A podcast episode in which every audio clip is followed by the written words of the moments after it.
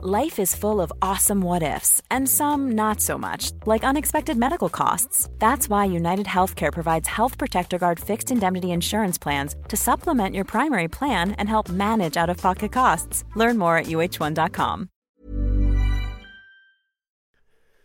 The Following On podcast is proudly sponsored by Barbados Tourism. Before we kick off the show, I just wanted to take a moment to remind you that the ICC Men's Cricket T20 World Cup final is taking place in Barbados this summer.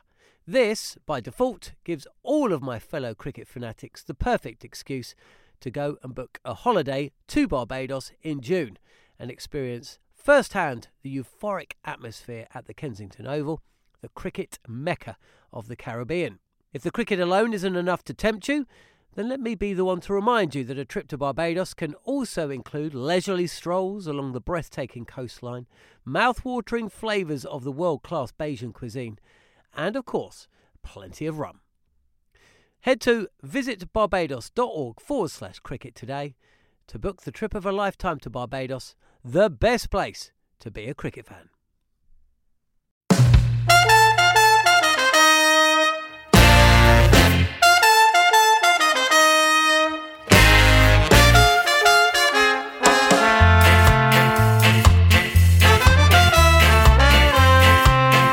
I'm Mark Butcher and welcome to the Following On podcast. The Talksport team are with you every day of the South Africa series.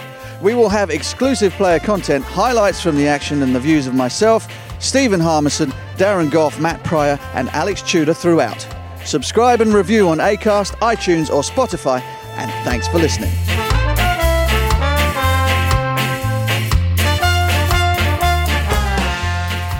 $192 for 4 then, England at the close.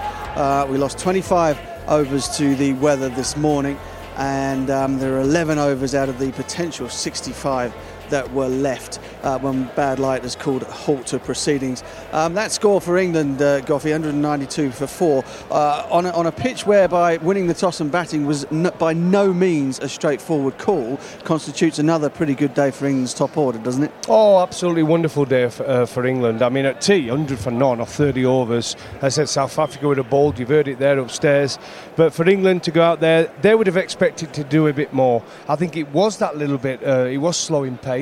I think as it quickened up throughout the day, it became better contest for the bowlers. They looked in the game, slips looked in the game, and they got the lengths right, they got the pace right, they got the lines right, and it was a struggle for England, wasn't it, after tea? And they picked up those 4 wickets. But since Ollie Pope went to the crease, well, when he strode to the crease, he looked confident from ball 1. Some wonderful shots early on in his innings. And that partnership now is 35, Root's 25 not out and Pope's 22 not out, and they're set now, but they've got to start again tomorrow morning. I think the pitch will be a little bit quicker. There is supposed to be a little bit of rain about tomorrow as well, so it's all set for an unbelievable session tomorrow. Yep, Joe Root took a bit of a gamble because the makeup of the team was that they were playing no spinner. So they went with the 5 quick bowlers. Wokes in the end was the man who came in for Dom Bess. Because Jofra Archer's elbow still hasn't recovered sufficiently for him to take place in the side. And of course, you then play 5 quicks, and all cricketing logic tells you, well, if you're going to play 5 quicks, you probably want to bowl first. You probably want to get first use of the bowling conditions because you're not looking to have a spinner in the side to bowl you to victory in the last innings of the game. But of course, Joe Root wins the toss, bats first, and then must have been absolutely beside himself in the dressing room when England got to 100 for 1. The 2 young openers, Crawley and Sibley, 66 and 44 respectively. They played quite brilliantly this morning. Afternoon, as it was. I agree with you. And do you think he was hurt a little bit after the first Test match when he decided to have a bowl and his bowlers let him down? So that was in the back of his mind as well. And I think when you go to the history of this ground and away the local team... well, I don't know what they're called here now. It used to be Transvaal. But the way they used to play was always to try and bat first, get something around the 260, 280. They thought that was a competitive score. The pitch quickens up and the bowlers come into the game. As we saw after tea, it looked a different pitch after tea, didn't it? The ball carried through 25 yards back towards the keeper. The slips had comfortable catches, all at head height. And the bowlers bowl better. So England, if they've had a lesson tonight, they've had the chance to watch South Africa bowl on it. Before tea and after tea, and I know what I'll be telling my bowlers. The way they bowled after tea Paterson and Hendricks and Philander and Nokia. That's the way we've got to bowl on this pitch. And if you do, we will get chances. We will get chances. That is for sure. The partnership, opening partnership between Crawley and Sibley, as I mentioned before, is over 100, 107. And Zach Crawley has made his first Test match 50. And boy, he looked good, didn't he? He looked unbelievably confident until he was dismissed. Impressive man, honestly, Butch. I was lucky enough to be working up close with him in New Zealand, and what a wonderful lad. Intelligent, listens to all the senior players, takes in the advice all the time. He always wants to chat cricket as well. There's not many youngsters who want to do that anymore. They want to go into their room and play on the PlayStation and do stuff like that. He's always around. He sits there with his water or his cup, listens to the senior players talking cricket. He always wants to learn. Yeah, it was an impressive performance from the Kent opening batsman. He keeps making his CB better. I don't think they buy jugs for career bests anymore, so he's getting away with that. But 66 for Crawley. Sibley also looked good. Joe Denly came out and was perhaps reacting to criticism, who knows, but he looked as though he wanted to come out and impose himself on the game. In doing so, he gave two chances, one on 4 and I think one on 25, before he was finally dismissed for 27. That was potentially probably the least impressive innings he's played on the trip. Do you think it was that criticism that forced him to play that way, or do you just simply think that he came to the crease? It was his right to come out there and try and impose himself. Yeah, I thought that was going to be the plan for Joe Denly. I thought Sibley and Crawley had played so well, got that 100 partnership, and when it eventually went, it looked like Joe Denly thought, right, it's an opportunity for him now to get into the wicket and play a few shots and play his natural game, because he has took a little bit of criticism. Although he's played well and he's averaged 35, people are talking about his place and his game plan, especially against the spin. Well, he had no spin to play against today, but the way he went in and played today, it looked like he was on a mission. He could have got out a couple of times before he eventually did, but he got a good delivery in the end, and he'll be wanting to make up for that if he gets a second opportunity in the second innings, because, like I said, we've got other batsmen who are waiting to get into that side, and everybody's pushing Johnny Bairstow. I know he's been everywhere from 3, 4, 5, 6 and 7, but he was brought out on this tour as standby as the main batsman. We know the keeper is, that's Jos Buttler. And he's in next, by the way, and he's under a bit of pressure to score some runs, and he's worked hard at him, to be fair to him. He's really worked hard this last couple of days. But Joe will be wanting a score. He's seen Ollie Pope get scores. He's seen Crawley get a score now. He's seen Sibley get a score. So he'll be desperate to get a big one on the board. Matt Pryor has just joined us out here on the outfield at a very cool and dark Wanderer. The sun sets... well, as it sets everywhere, but seems to set unbelievably quickly here in Johannesburg. Our consensus before you joined us, Matt, was that England have had a really good day with more power to add tomorrow. Is that how you see it? Yeah, absolutely. I was, apologies if I'm covering this again, but the point I would like to make is how impressive those two opening batsmen were in that situation. To come in, and again I repeated, the calm that they brought to the whole innings, and of course the platform. England are set fair, I think. Maybe one wicket too many for them to be sitting there feeling very comfortable, but they've still got so much batting to come, as you say. I think there's something to come from Jos Buttler tomorrow. I've got a feeling about him. He's prepared very, very well. He's thinking about his game, and he is a huge, huge talent. So these next two partnerships, I believe, will either put England well ahead of the game. If South Africa can get early wickets tomorrow morning, they're right back in the Test match. England will be looking for 350, I suppose. If they can make it to 400 once more, then the more the better. But given sort of South Africa's deficiency with the bat, and given how tasty the conditions have appeared to be this afternoon, even if England only make it to 300, I think they're in the game again. Do you believe that? Of course, I've just been saying about it. I've said it a few times today. Stephen Jack, who played here for many, many years and played for South Africa, he talked about it. A good score here in the first innings is 280. I think from this position they're in now, at 192 for 4, England will be looking at 300 plus. Of course they will. But we've seen it's one of those wickets, when a new batsman goes in, there's a bit of bounce there, there's a bit of pace, good carry, and if it does swing, you could go bang, bang, bang quite easily on this pitch. You talked about it this morning when we were in 99-2000 and we were 2 for 4. When it goes here and the carries, the slips are in the game, and you have three slips in play with that new ball, wickets can go very, very quickly. And England are in a good position now, but they lose one early in the morning, and you've got the lower order batsmen coming in when the ball could possibly be swinging with a new ball just round the corner. Yeah, it's very, very tough, actually. You know, we saw lower order batsmen enjoy themselves at Port Elizabeth on the pitch that was... low and slow and a lot friendlier, but it's not often that you see the tailenders come out on bouncy pitches like here in Perth and swing the bat and get away with it, is it? No, not often.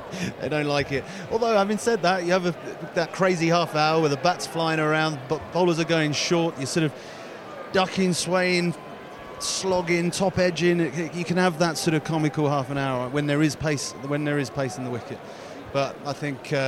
yeah, I agree with Guy. I think earlier on, from the base that England had, when you're 100 for none, batting first on a pitch like that, you think, well, here we go, lads. We should be looking at 350 plus, even up to 400. But the stats don't lie. England are in a very good position. What it did show as well is if you put the ball in the right area, you've got a chance. If you bowl badly, it's not a wicket you can just run up and bowl on and go, oh, I'm going to get wickets. You're going to have to put the ball in the right area. Spot on, Matt. And say it again, when the guy's got the ball in the right areas, I think even then you're going to go at probably 2.5 to 3 and over, right? If you bowl well on here, you're going to get hit for boundaries. We've seen it. It's a quick outfield. It flies off and it goes away. If you don't get it right as a fast bowler, from my personal experience as well, Nokia today didn't get it right most of the day, and he's nearly gone for 5 and over, Nokia. So you just got to show England have to be on the best. They have to get the ball in the right areas, because if they don't, South Africa will be able to score quickly, as England have done. Zach Crawley has just finished with our colleagues at Sky Sports, and he's now disappeared off to go and talk to somebody else. How very dare he? Well, with a bit of luck, we'll get to hear from England and Kent's young opener. I suppose, looking at the opening partnership that he's developed with Dom Sibley, and with Rory Burns waiting in the wings, I mean, goodness knows how he must be feeling at the moment, watching England win Test matches, watching England put 100 opening partnerships on the board. What looked to be a massive problem area for England for a very long period of time, i.e. the top three, has suddenly fallen together, whether by accident or by design. I suppose it doesn't matter. But there are three players there in Sibley, Crawley and Burns, who look to have absolutely the right sort of character to succeed at Test match level. Yeah, it's been like London buses, isn't it? We've been waiting a long time, and suddenly here they come, and you. But that's brilliant, because it's competition for places. And then you suddenly look at Denly batting at number 3, and you think, well, hang on a minute, you've now got the top 3 that you've got 4 batsmen potentially to fit in the top 3. And Bairstow, so you got 4. You got Bairstow as well, but if Crawley looks at every part. Test batsman, and there's absolutely no doubt about that. Sibley's got his 100 under the belt, so you'd assume he's nailed that spot down for a while. Burns comes in, suddenly go, well, should Crawley be batting 3 maybe? So pressure suddenly is on Denly to perform, and that's exactly what you want in a team. You want that competition for places, people always pushing, because you have to perform, otherwise you can very quickly find yourself out the team. Mm. I agree with that, and so you have got them 3, and you got Joe, and listen, I think Joe has showed at times, but he's got the talent to go on and get runs for England. He's got the technique. He's got to find a way to play against the spin, because he's going to go to Sri Lanka after this, got India next winter. So he knows he's got to find a game. He's got to find a game plan. And today, I thought it was obvious, but he went in today and tried to score quicker. He didn't want to just leave everything. He was anxious to get at the ball. He'd realised he'd took a bit of criticism to the way he's played this series. Although I say he's averaged 35, and he's done his job. He's seen off that new ball. He's enabled the lower order batsmen, the middle order, lower order batsmen to go in and play the way they have. So he's obviously feeling that pressure with his age as well, and he knows a couple of bad test matches and there'll be people breathing down his neck to get an opportunity to bat at 3. But I just hope he goes in the second innings and he watches the ball and gets used to the pace and bounce, and then goes and plays his natural game, and he gets a big score, because he deserves it. He works hard at his game, Joe. Yep, neither team played a spinner today. We perhaps thought from the look of the weather forecast that we might get another shower and perhaps not end up playing as many overs of 54 or just under 54 overs that we got today, as it turned out. The clouds stayed away, and we got most of the 65 overs that were left after the loss of play this morning in. With a bit of luck, we'll have the same tomorrow. I mean, I still think that on a surface like this, even if you do happen to lose 20 overs to rain in the mornings, there is enough happening on this surface and people are scoring fast enough for there to be a positive result. And neither of these two teams are particularly enamoured of a draw. So, gentlemen, don't worry about it if we lose a bit of time tomorrow. I tell you what, let's take a wander this way, because Danny Rubin has got a very smiley, very happy-looking Zach Crawley with him. Zach, congratulations! Thank you for coming over and talking to us. This is the rough end of scoring runs for England. You have to come down and talk to us. 66, played quite beautifully. First of all, how's the bump on the head? All good, yeah. Head's fine. Good helmets these days, so yeah, all good.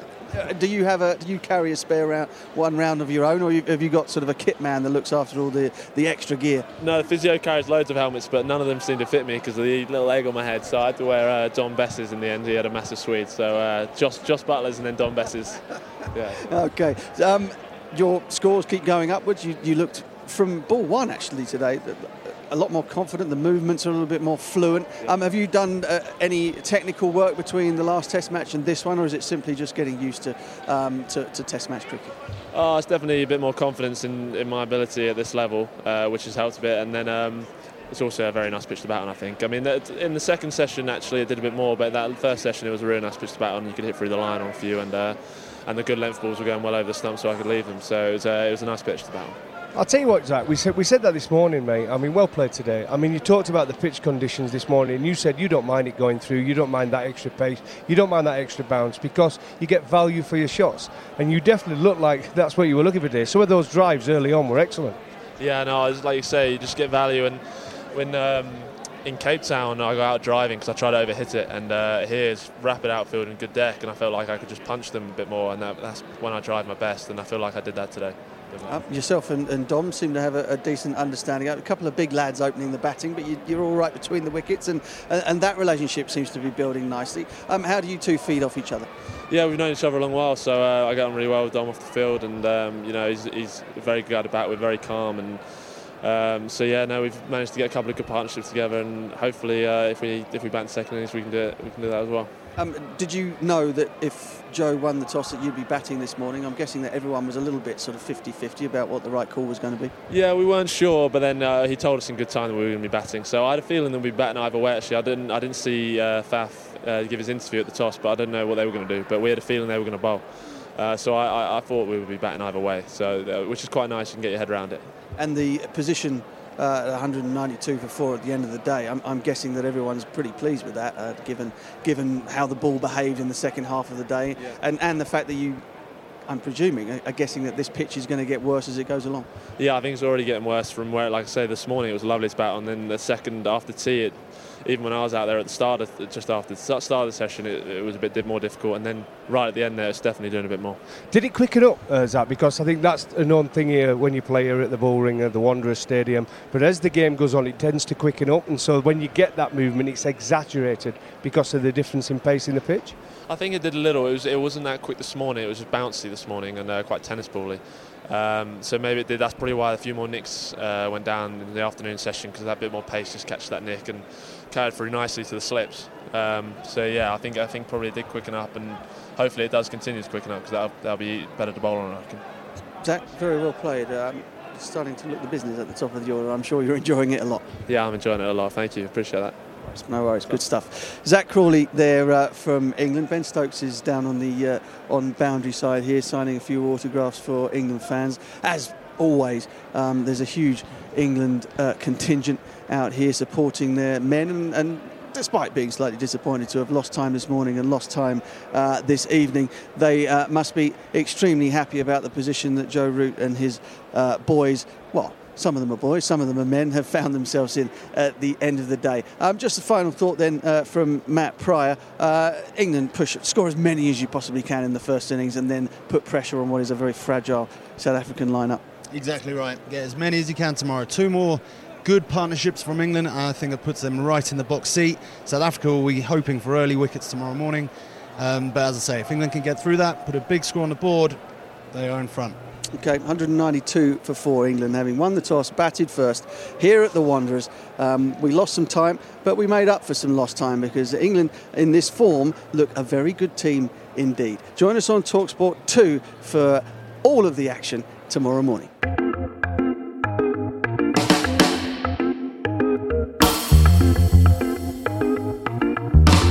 If you have the coin, it's a big moment. No way. That was such a pathetic toss. Yeah, we're going to have a bat. Hopefully we can get good first innings score and then back that up with the ball. Very nicely played from Dom Sibley, and that's his first boundary of the innings. Philander again, and that one is driven for four. Lovely shot from Zach Crawley. Come over once again. That's a forcing shot off the back foot that beats points and will run away for four. Supercalifragilisticexpialidocious. He's back, is he? He's been in Durban for a few days. He's refreshed. That's down the leg side. There's a little noise on the stump mic, and South Africa are confident they've got their man. Now straight away it's reviewed. Sibley believes it's gone off the pad. Joel, I've got clear evidence that the ball's not hit back. You'll have to reverse your decision. You're on screen now. And it's been flicked away by Zach Crawley, and it will go away through mid-wickets, and that will be a boundary four. On the pads of Crawley, and he has pinged that wide and mid-on for four. And it's driven for four. Buren Hendricks doesn't even bother chasing that. And England's 50 comes up. Scores keep growing. Every time Zach Crawley gets to the middle with an England shirt or sweater on, maiden test match 50. What they look like to me, and this is because they are, is like an A-team attack or a first-class attack, Curry Cup attack. Bang down the ground. That's an absolute perler from Zach Crawley. What a shot that is. Turned away by Sibley for a rare boundary. Behind square on the leg side. They've got a man in at leg gully. First day of the fourth and final test match, and these two young openers have been exemplary. I could picture a bit of Darren Goff in there with his trilby, cigar in one hand, glass of champagne in the other, naughty pair of strides on. Goes around the wicket, has he got a feather on that down the leg side? Given! Sibley goes for 44, it is 107 for one. And that ball has been edged. Vernon Philander has a wicket. It may well be his last test match, it will be his last test match, but it might not be his last wicket. Crawley's promising innings has gone. Vernon Philander runs into Joe Denly, and that has been square cut to the boundary. Driven through extra cover, beautiful shot from Joe Denly. So I think you could make a fairly good claim that Denly's been the luckiest batsman in the world over the last little while, and he still hasn't gone on to make 100 so far. Important slip, and Joe Denly, is he lucky or unlucky? Well, he's gone for 27. Joe Root's played that inadvertently over the slip and plays a ramp shot through very, very fine third man, and it will go away for fourth. Ben Stokes, who's edged it, is caught at slip. Ben Stokes driving away from his body, and Ben Stokes' innings is over. Ollie Pope will use that angle to his advantage. He'll turn the wrists on it. Pull from Joe Root, and Paterson's not quick enough to bowl that leg to the England captain. He's dispatched it through mid-wicket for four. I don't want to put the mockers on Ollie Pope, but this is as good a start to a test innings as you can get. I mean, from ball one. Turned away nicely, very nicely, skillfully done by Ollie Pope for four. England have now scored 500,000 runs in Test match cricket. 192 for four. It's been a day on which we've just been very, very grateful to have cricket. England, I think, are well placed.